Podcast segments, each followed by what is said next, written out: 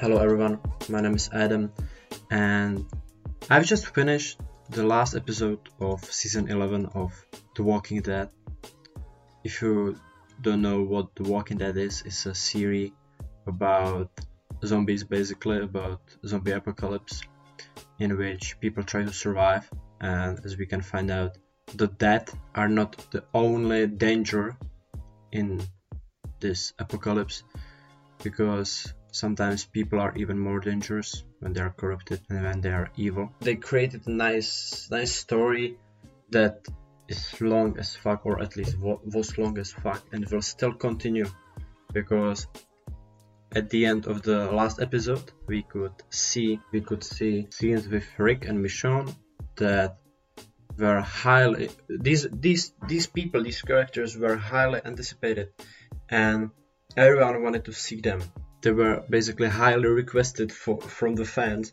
But unfortunately, I think that many people, I would say at least one third of overall fans, have finally given up on, on this series because it's too long. The cliffhangers are not that not that interesting anymore. And unfortunately, it's it's it's like that because you got 11 seasons one season got around I don't know 15 no it's it's not that. It's 20 or 25 episodes. Each one of them got around one hour or 50 minutes duration. Basically you you get the same thing again. I think that it, it was just too long. The same shit together was repeated. So that's why people I think have lost interest. And it's kind of sad because it's a nice series. It's not bad TV show. It's not really that bad if you give it your time. So what kind of fucked me up at the end is that okay, the Rick and Michonne were shown, they're still alive, as as the basically past main characters, uh, which are now Daryl, the, the group basically, Ezekiel, Aaron, etc and of course Pamela, but it's more like antagonist. And then, what what's what's so bad is that they basically uh, create they, they they want to create uh, another like three seasons or three different series.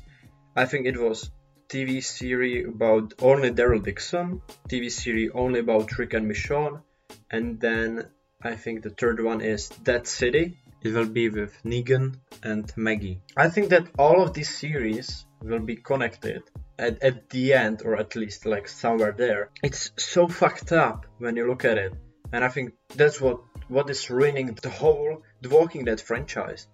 That they try to milk it even though the cow is already empty. It was actually a nice comparison, yeah, great.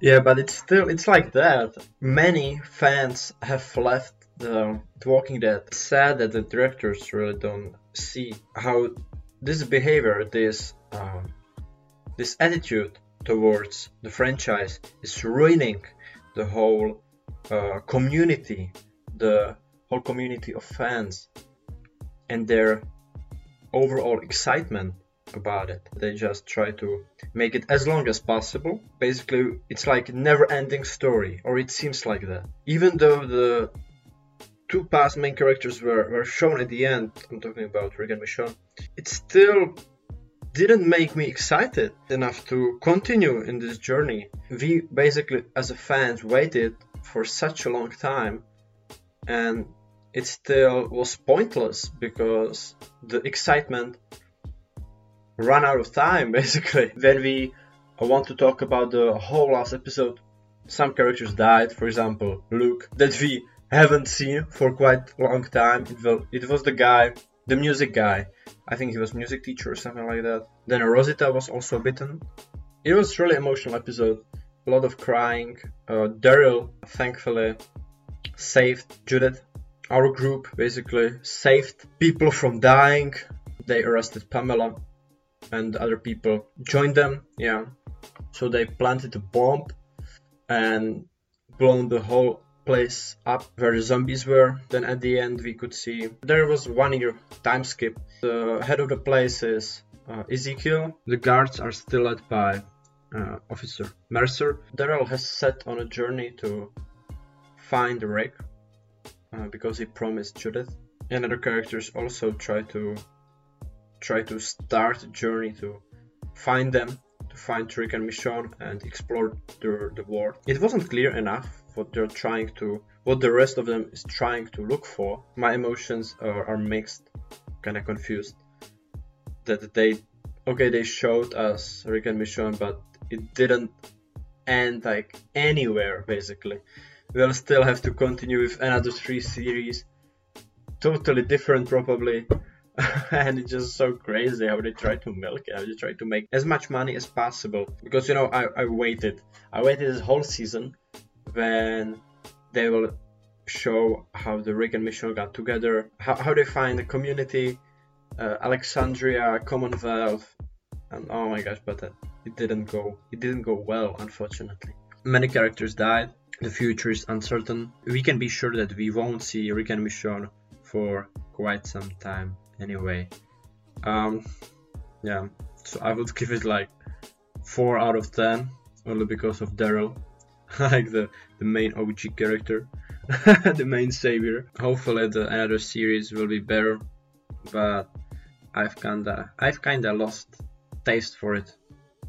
So I don't think I'll watch it anymore. So that was just my my reaction towards the last episode of the Walking Dead series. If you liked it, you liked it, it's your opinion. I can take it from you, I can change it, but I just gave you my perspective of it. So if you liked it, tell me what you liked it. You can write it into comment section. I'm not sure if Spotify and other streaming services allow comment sections.